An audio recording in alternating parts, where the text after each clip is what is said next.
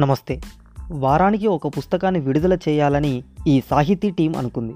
అయితే కరోనా వల్ల అందరూ ఇంట్లో ఉండటం వారి కుటుంబాలతో కలిసి భోంచేయడం వారు పిల్లలతో కొంత సమయాన్ని కేటాయించడం జరుగుతోంది. ఇదే సమయంలో మన చరిత్రను తెలుసుకోవాలి అని అనుకునే వారికి పుస్తక పఠనం ఎంతో సహాయపడుతుంది. మరి పుస్తకం లేని వారికి ఈ సాహితీ ఉపయోగపడుతుంది. మనం మన ప్రతినిధులకి సహకరిస్తూ మనల్ని మనం రక్షించుకునే ప్రయత్నం చేద్దాం. అందుకు గాను వీలైనంత వరకు ఎక్కువగా వెనువెంటనే మరిన్ని పుస్తకాలను మీ ముందుంచే ప్రయత్నం చేస్తాం.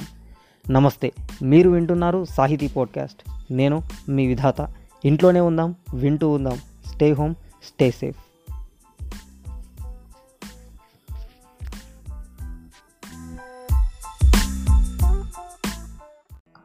Doctor B R Ambedkar. స్కూల్లో చదువుకుంటున్న అన్నదమ్ములు ఇద్దరూ వాళ్ళ నాన్నగారిని చూడడానికి బయలుదేరారు. వాళ్ళు మాసూర్ రైల్వే స్టేషన్లో దిగి ఒక బండి మాట్లాడుకొని ప్రయాణం కొనసాగించారు. కొంత దూరం వెళ్ళేసరికి బండి వాళ్ళు వాళ్ళ మాహర్ కులానికి చెందిన వాళ్ళని అర్థమైంది. అతను వెంటనే బండి ఆపి బండి ముందు భాగం పైకి వదిలేశాడు. పాపం ఆ పిల్లలిద్దరూ బండి మీద నుంచి దొర్లి నడి రోడ్డుపై పడిపోయారు. బండివాడు వాళ్ళని నోటికి వచ్చినట్లుగా తిట్టాడు. అది మిట్ట మధ్యాహ్నం. పిల్లలకు దాహంగా ఉంది. వాళ్ళు ఎంత బ్రతిమాలుకున్నా ఎవరూ గుక్కడు నీళ్ళు ఇవ్వలేదు. గంటలు గడిచాయి. అప్పటికీ ఎవరూ నీళ్ళు ఇవ్వలేదు కనీసం వాళ్ళను చెరువు దగ్గరకు కానీ బావుల దగ్గరకు కానీ పోనివ్వలేదు. అన్నదమ్ముల్లో చిన్నవాడి పేరు భీమ్రావు అంబేద్కర్. కొన్ని రోజులు గడిచాయి. ఒక రోజున భీముడికి తీరని దాహం వేసింది. గబగబా ఒక బావిలోని నీళ్ళు తోడుకొని తాగాడు. ఎవరో అది చూశారు. నలుగురు పోగై పిల్లవాడిని కనికరం లేకుండా కొట్టారు. పిల్లవాడికి క్షవరం చేయించుకోవలసి వచ్చింది. గేదెల జుట్టు కత్తిరించే మంగలి కూడా అతని జుట్టు తాకడానికి ఇష్టపడలేదు.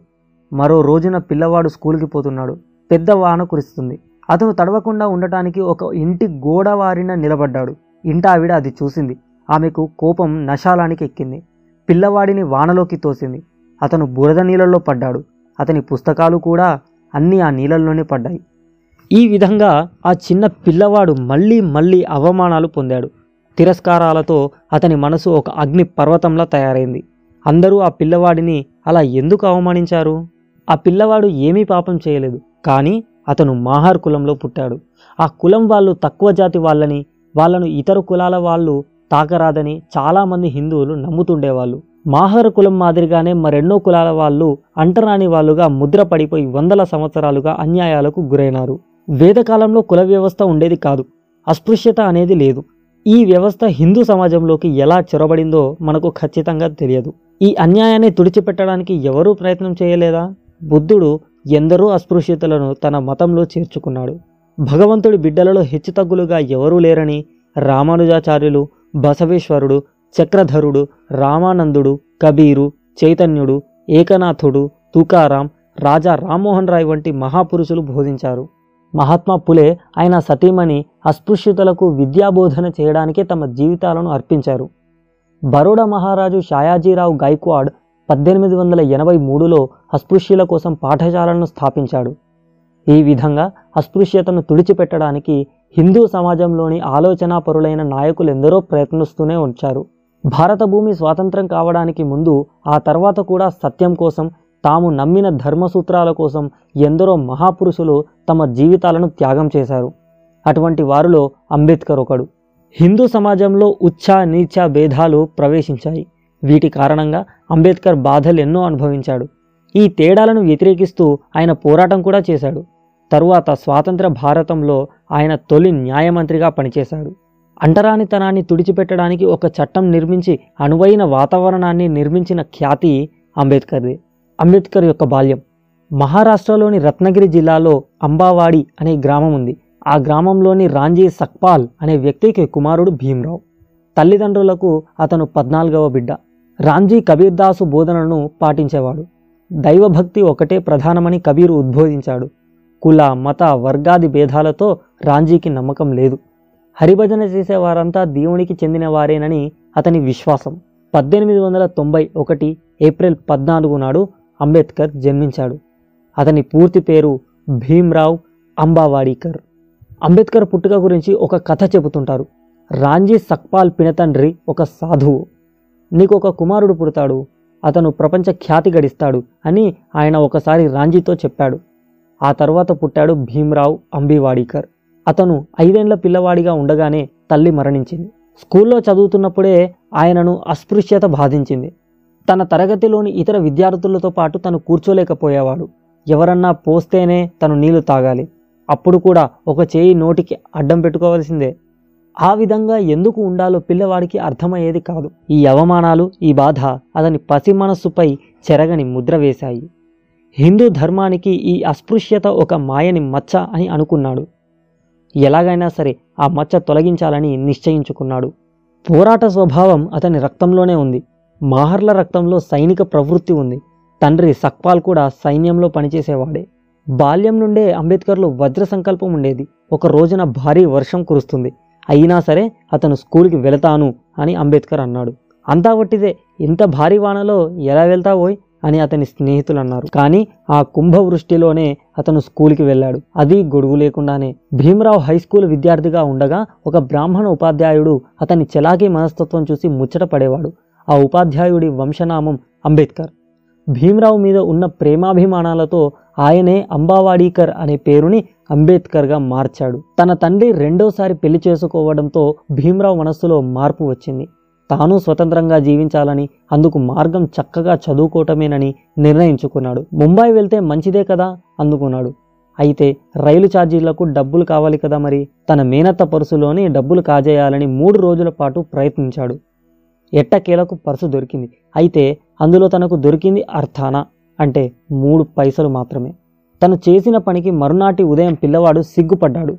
ఎటువంటి ఇబ్బందులైనా సరే కష్టపడి తన కాళ్ళ మీద తాను నిలబడాలని నిశ్చయించుకున్నాడు. చిన్నారి భీమ్కు పుస్తకాలంటే చాలా ఇష్టం. ఎంత చదివినా తనివి తీరేది కాదు. పిల్లవాడి చదువు మీద ఆసక్తి చూసి తండ్రి అప్పు చేసైనా సరే పుస్తకాలు కొని ఇచ్చి విద్యా తృష్ణ తీరుస్తుండేవాడు. భీమ్రావు బొంబాయిలో ఎల్ఫిన్ స్టోన్ హై స్కూల్లో చేరాడు. కటిక దరిద్రుడు నివసించే బస్తీలో వారి కుటుంబానికి ఒక ఇల్లు దొరికింది. కుటుంబం అంతటికి కలిసి ఒకటే గది ఉండేది. వంటగది పడక గది చదువుకునే గది అన్నీ అదే. ఇద్దరు పడుకునేందుకైనా చోటు సరిపోయేది కాదు. భీముడు పెందలగడనే పడుకునేవాడు. అతని తల దగ్గర ఒక తిరగలి కాళ్ళ దగ్గర ఒక మేక ఉండేవి. రాత్రి రెండు గంటలయ్యే వరకు తండ్రి మేలుకొని ఉండేవాడు.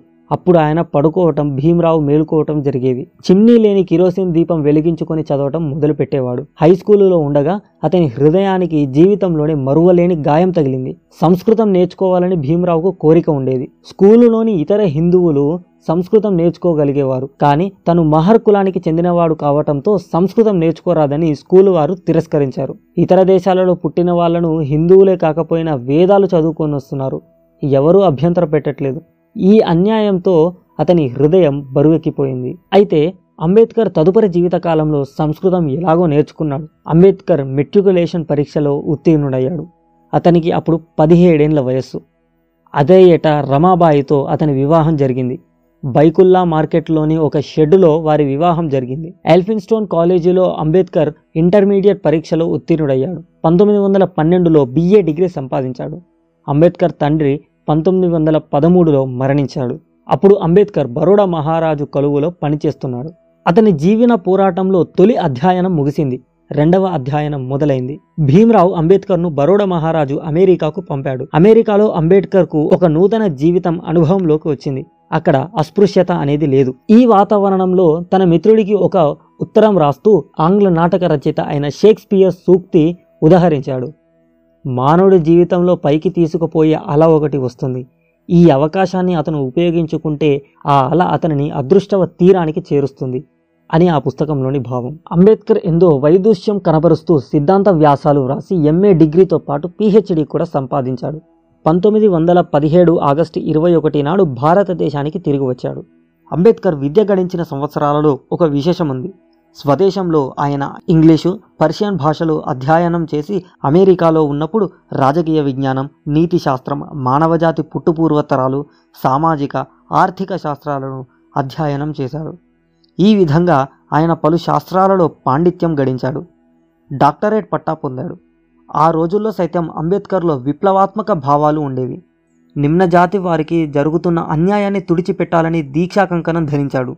ఇందుకోసం హిందూ సమాజంలో విప్లవం తేవాలనుకున్నాడు.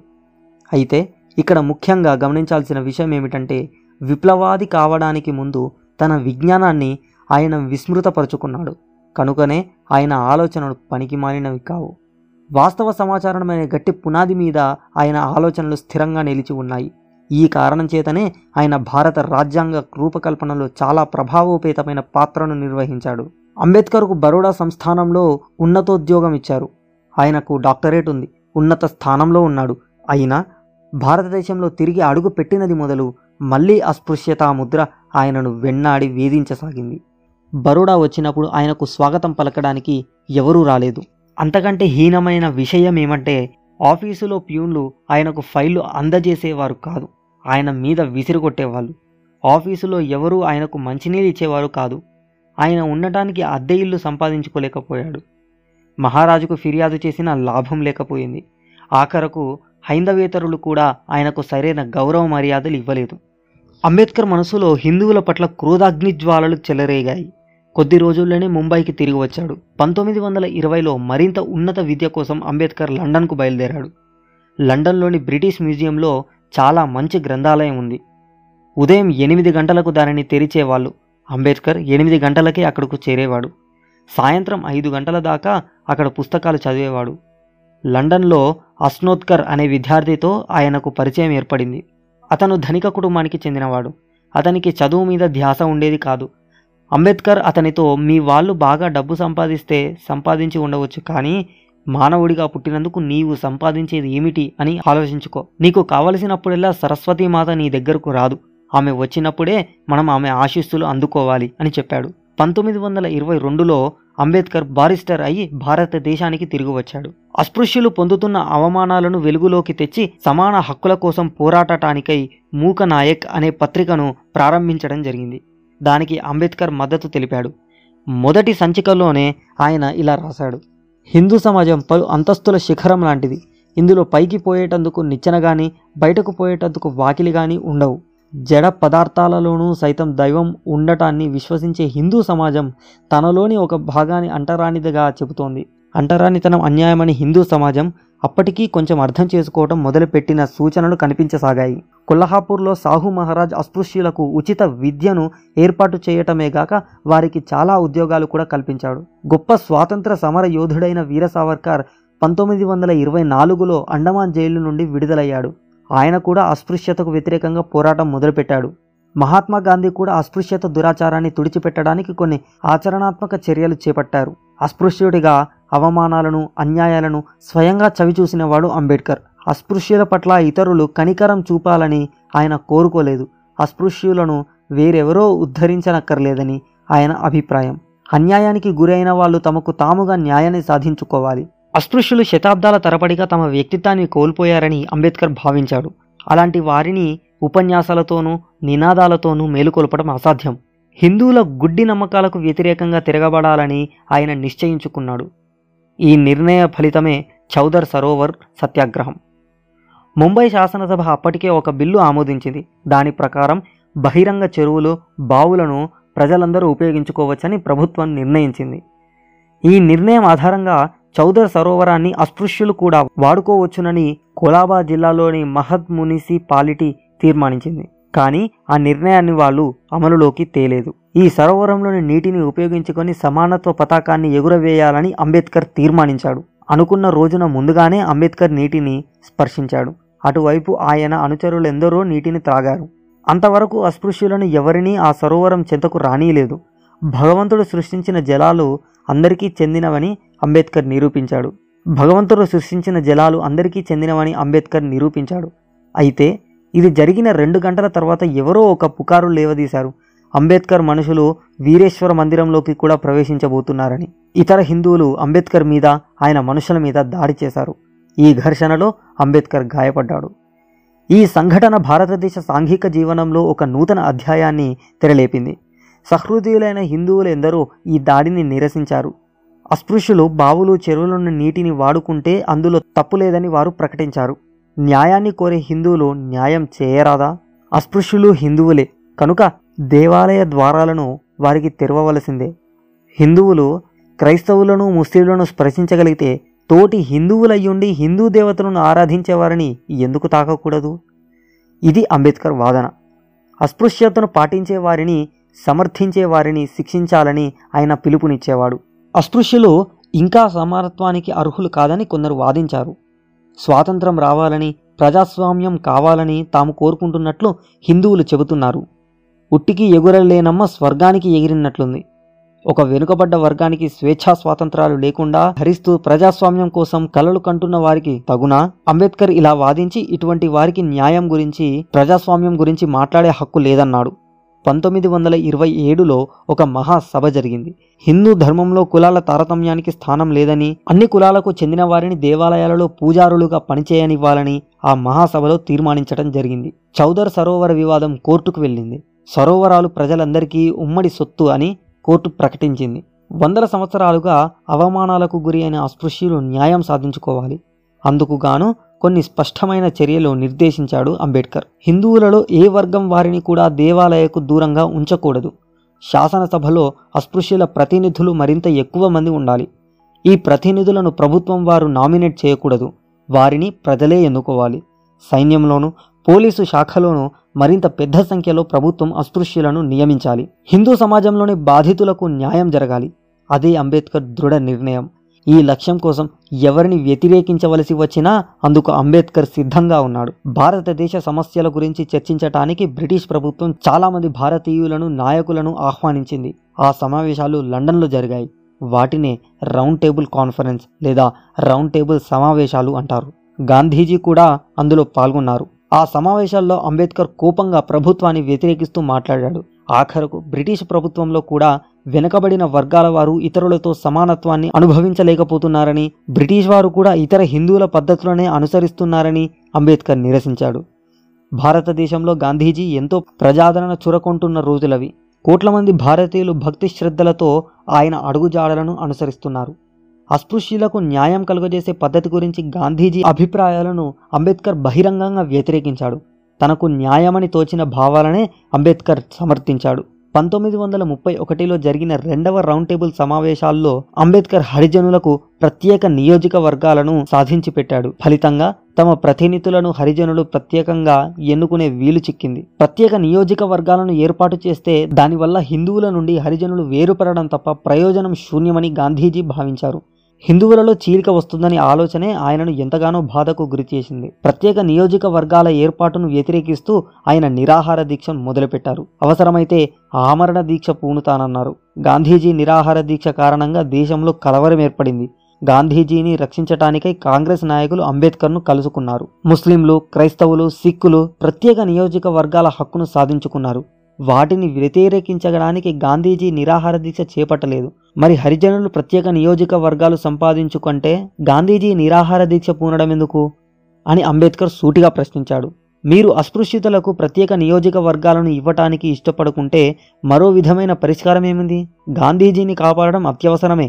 అయితే ఆయనను రక్షించటానికై నేను వెనుకబడిన వర్గాల ప్రయోజనాలను పణంగా పెట్టడానికి సిద్ధంగా లేను అని ప్రకటించాడు అంబేద్కర్ బ్రిటిష్ వారు అస్పృశ్యతలకు ఇచ్చిన సీట్ల కంటే ఎక్కువ సీట్లను వారికి మీరు రిజర్వ్ చేయండి. అప్పుడు నేను ప్రత్యేక నియోజక వర్గాల కోసం చేస్తున్న ఈ పోరాటం మానుకుంటాను అన్నాడు.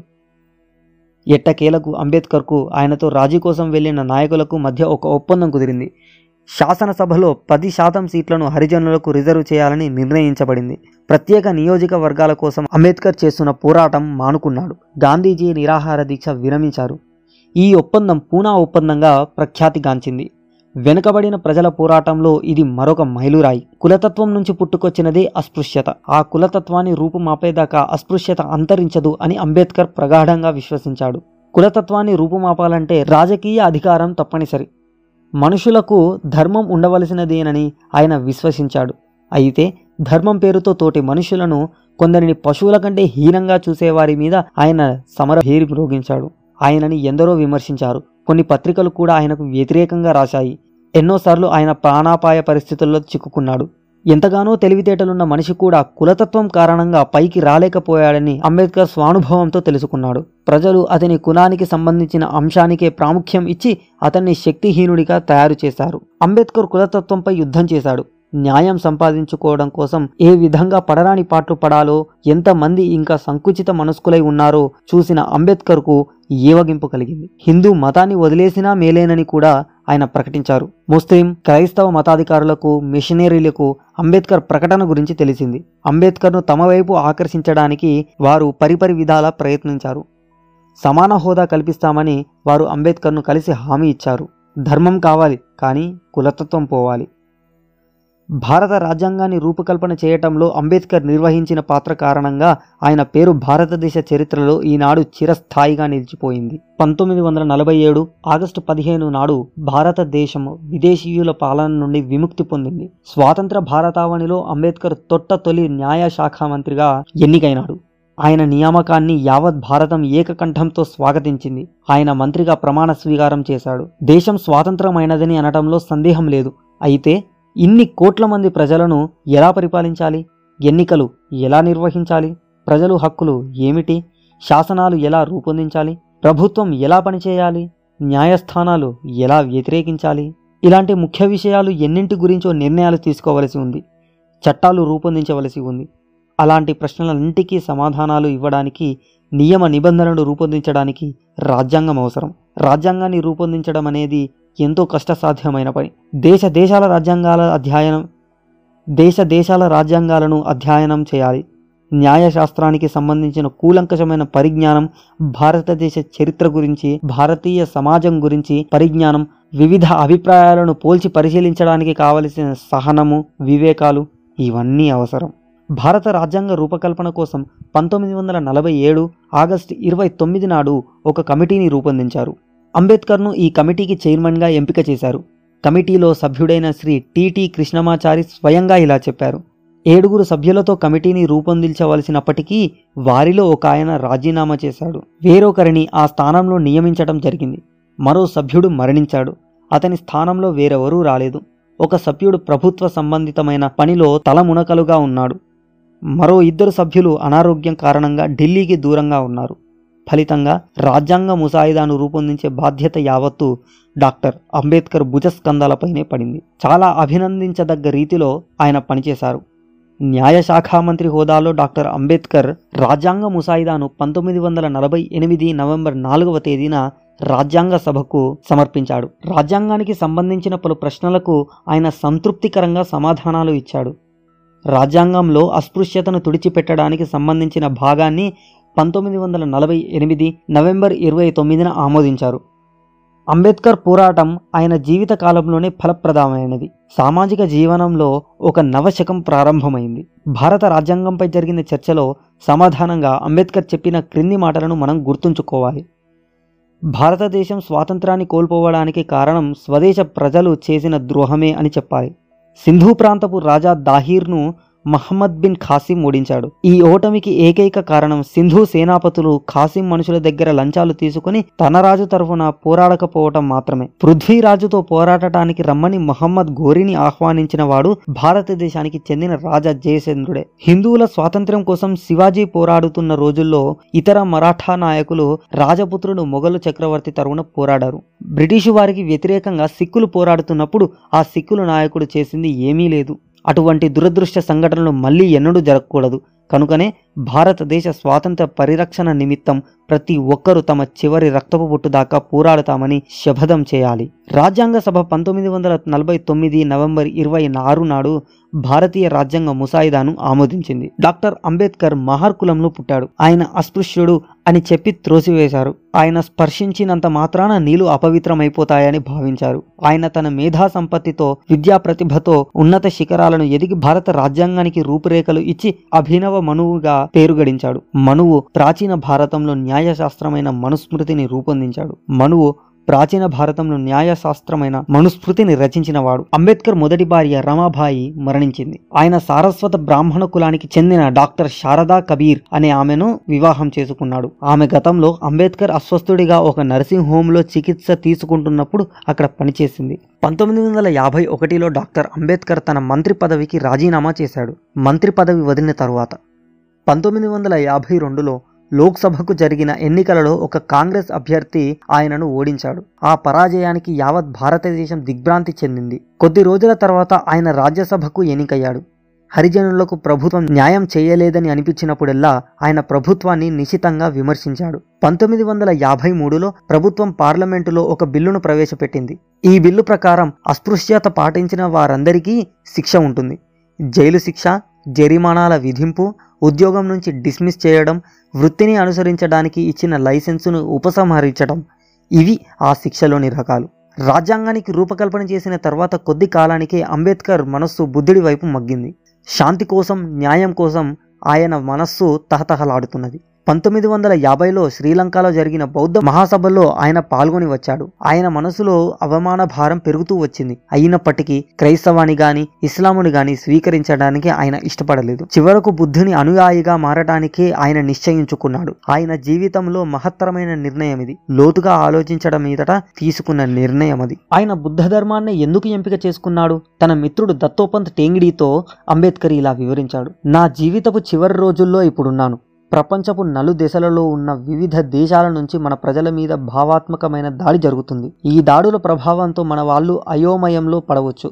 అన్యాయాలకు వ్యతిరేకంగా తీవ్రంగా పరిశ్రమిస్తున్న ప్రజలను ఈ దేశ ప్రధాన జీవనవాహిని నుంచి వేరు చేసి ఇతరుల దేశాల వైపు వారిని తిప్పుకోవడానికి తీవ్రమైన ప్రయత్నాలు జరుగుతున్నాయి. ఈ చర్యలు రోజురోజుకి పెరిగిపోతున్నాయి. అస్పృశ్యతను పేదరికాన్ని అసమానతను చూసి అసహ్యించుకుంటున్న. నా అనుచరులలో కొందరు కూడా ఆ ప్రవాహంలో పడి కొట్టుకుపోయేందుకు సిద్ధంగా ఉన్నారు. ఇక తక్కిన వారి గురించి చెప్పేదేముంది? మన జాతి యొక్క ప్రధాన జీవన వాహిని నుంచి వారెవరూ దూరం కాకూడదు. వారికి నేను మార్గం చూపించాలి. అదే సమయంలో ఆర్థిక రాజకీయ జీవన రంగాల్లోనూ మనం కొన్ని మార్పులు తీసుకురావాలి. అందుకే నేను బుద్ధ ధర్మాన్ని అనుసరించాలని నిర్ణయం తీసుకున్నాను. భారతదేశంలో కొన్ని వేల సంవత్సరాలుగా ఒక జీవన విధానం నిరంతరంగా జీవనదిగా ప్రవహిస్తూ వస్తున్నది. బౌద్ధ మతం దానికి వ్యతిరేకమేమీ కాదు. వెనకబడిన ప్రజలు తమకు జరిగిన అన్యాయానికి వ్యతిరేకంగా తిరగబడాలి. ఆ అన్యాయాన్ని వారు తుడిచిపెట్టాలి. అస్పృశ్యత అనేది హిందూ సమాజంలోని ఒక సమస్య.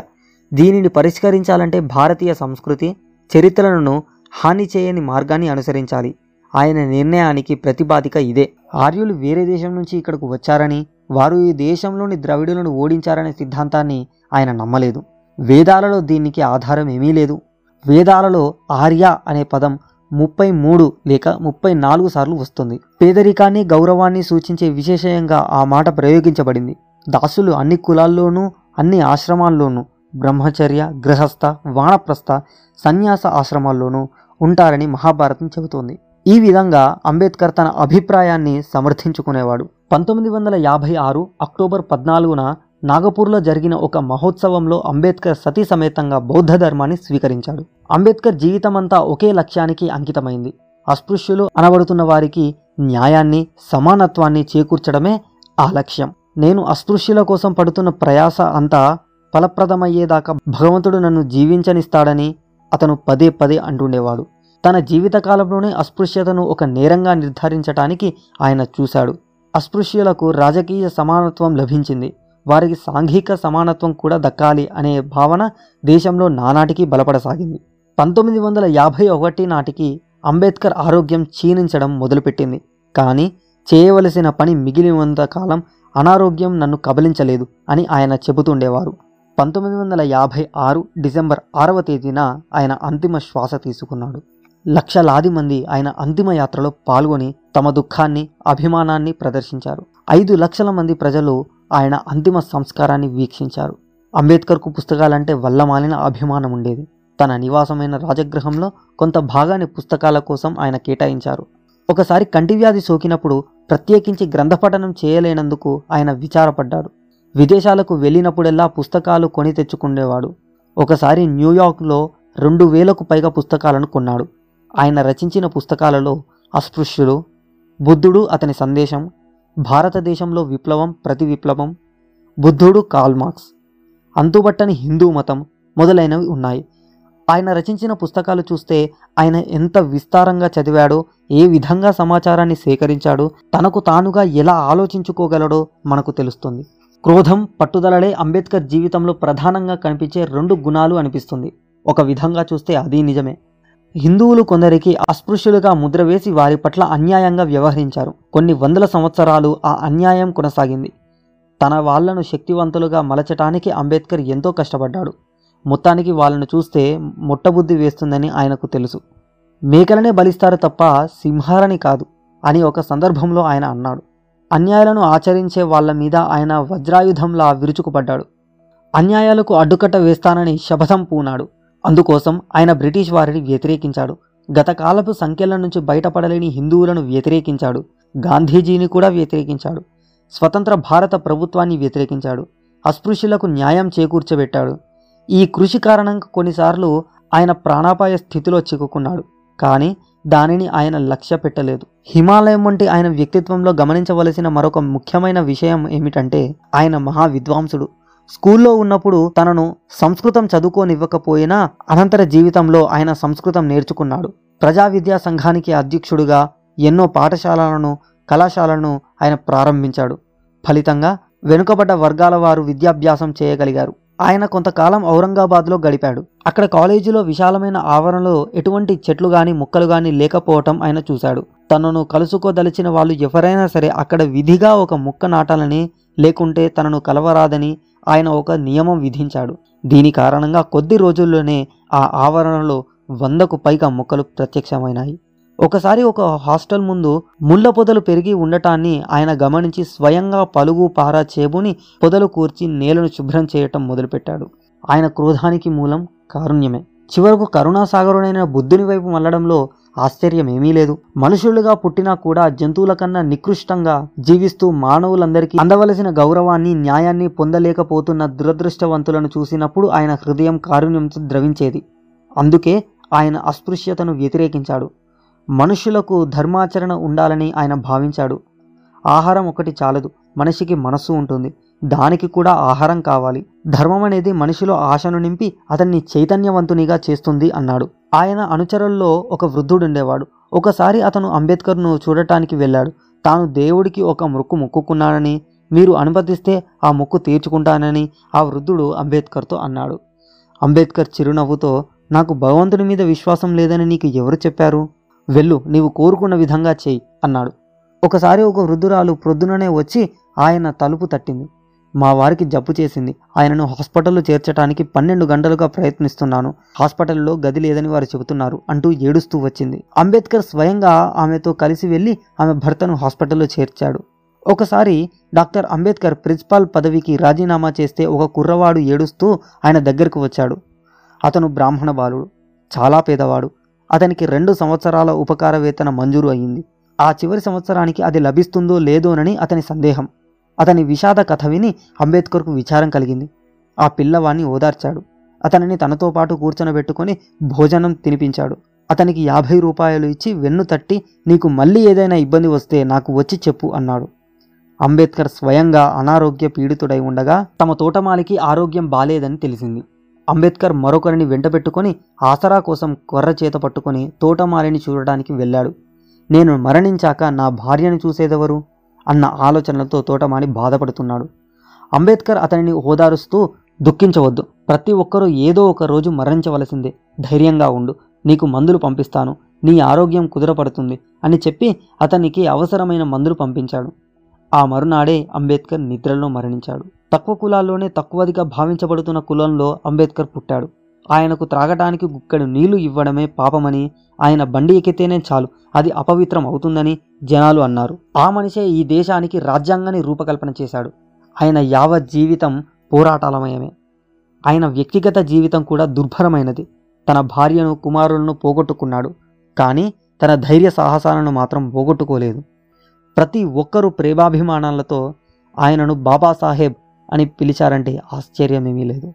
సమానత కోసం న్యాయం కోసం మానవత కోసం పోరాడిన పురుష సింహం భీమ్రావ్ అంబేద్కర్. భారత్ మాతాకి జై.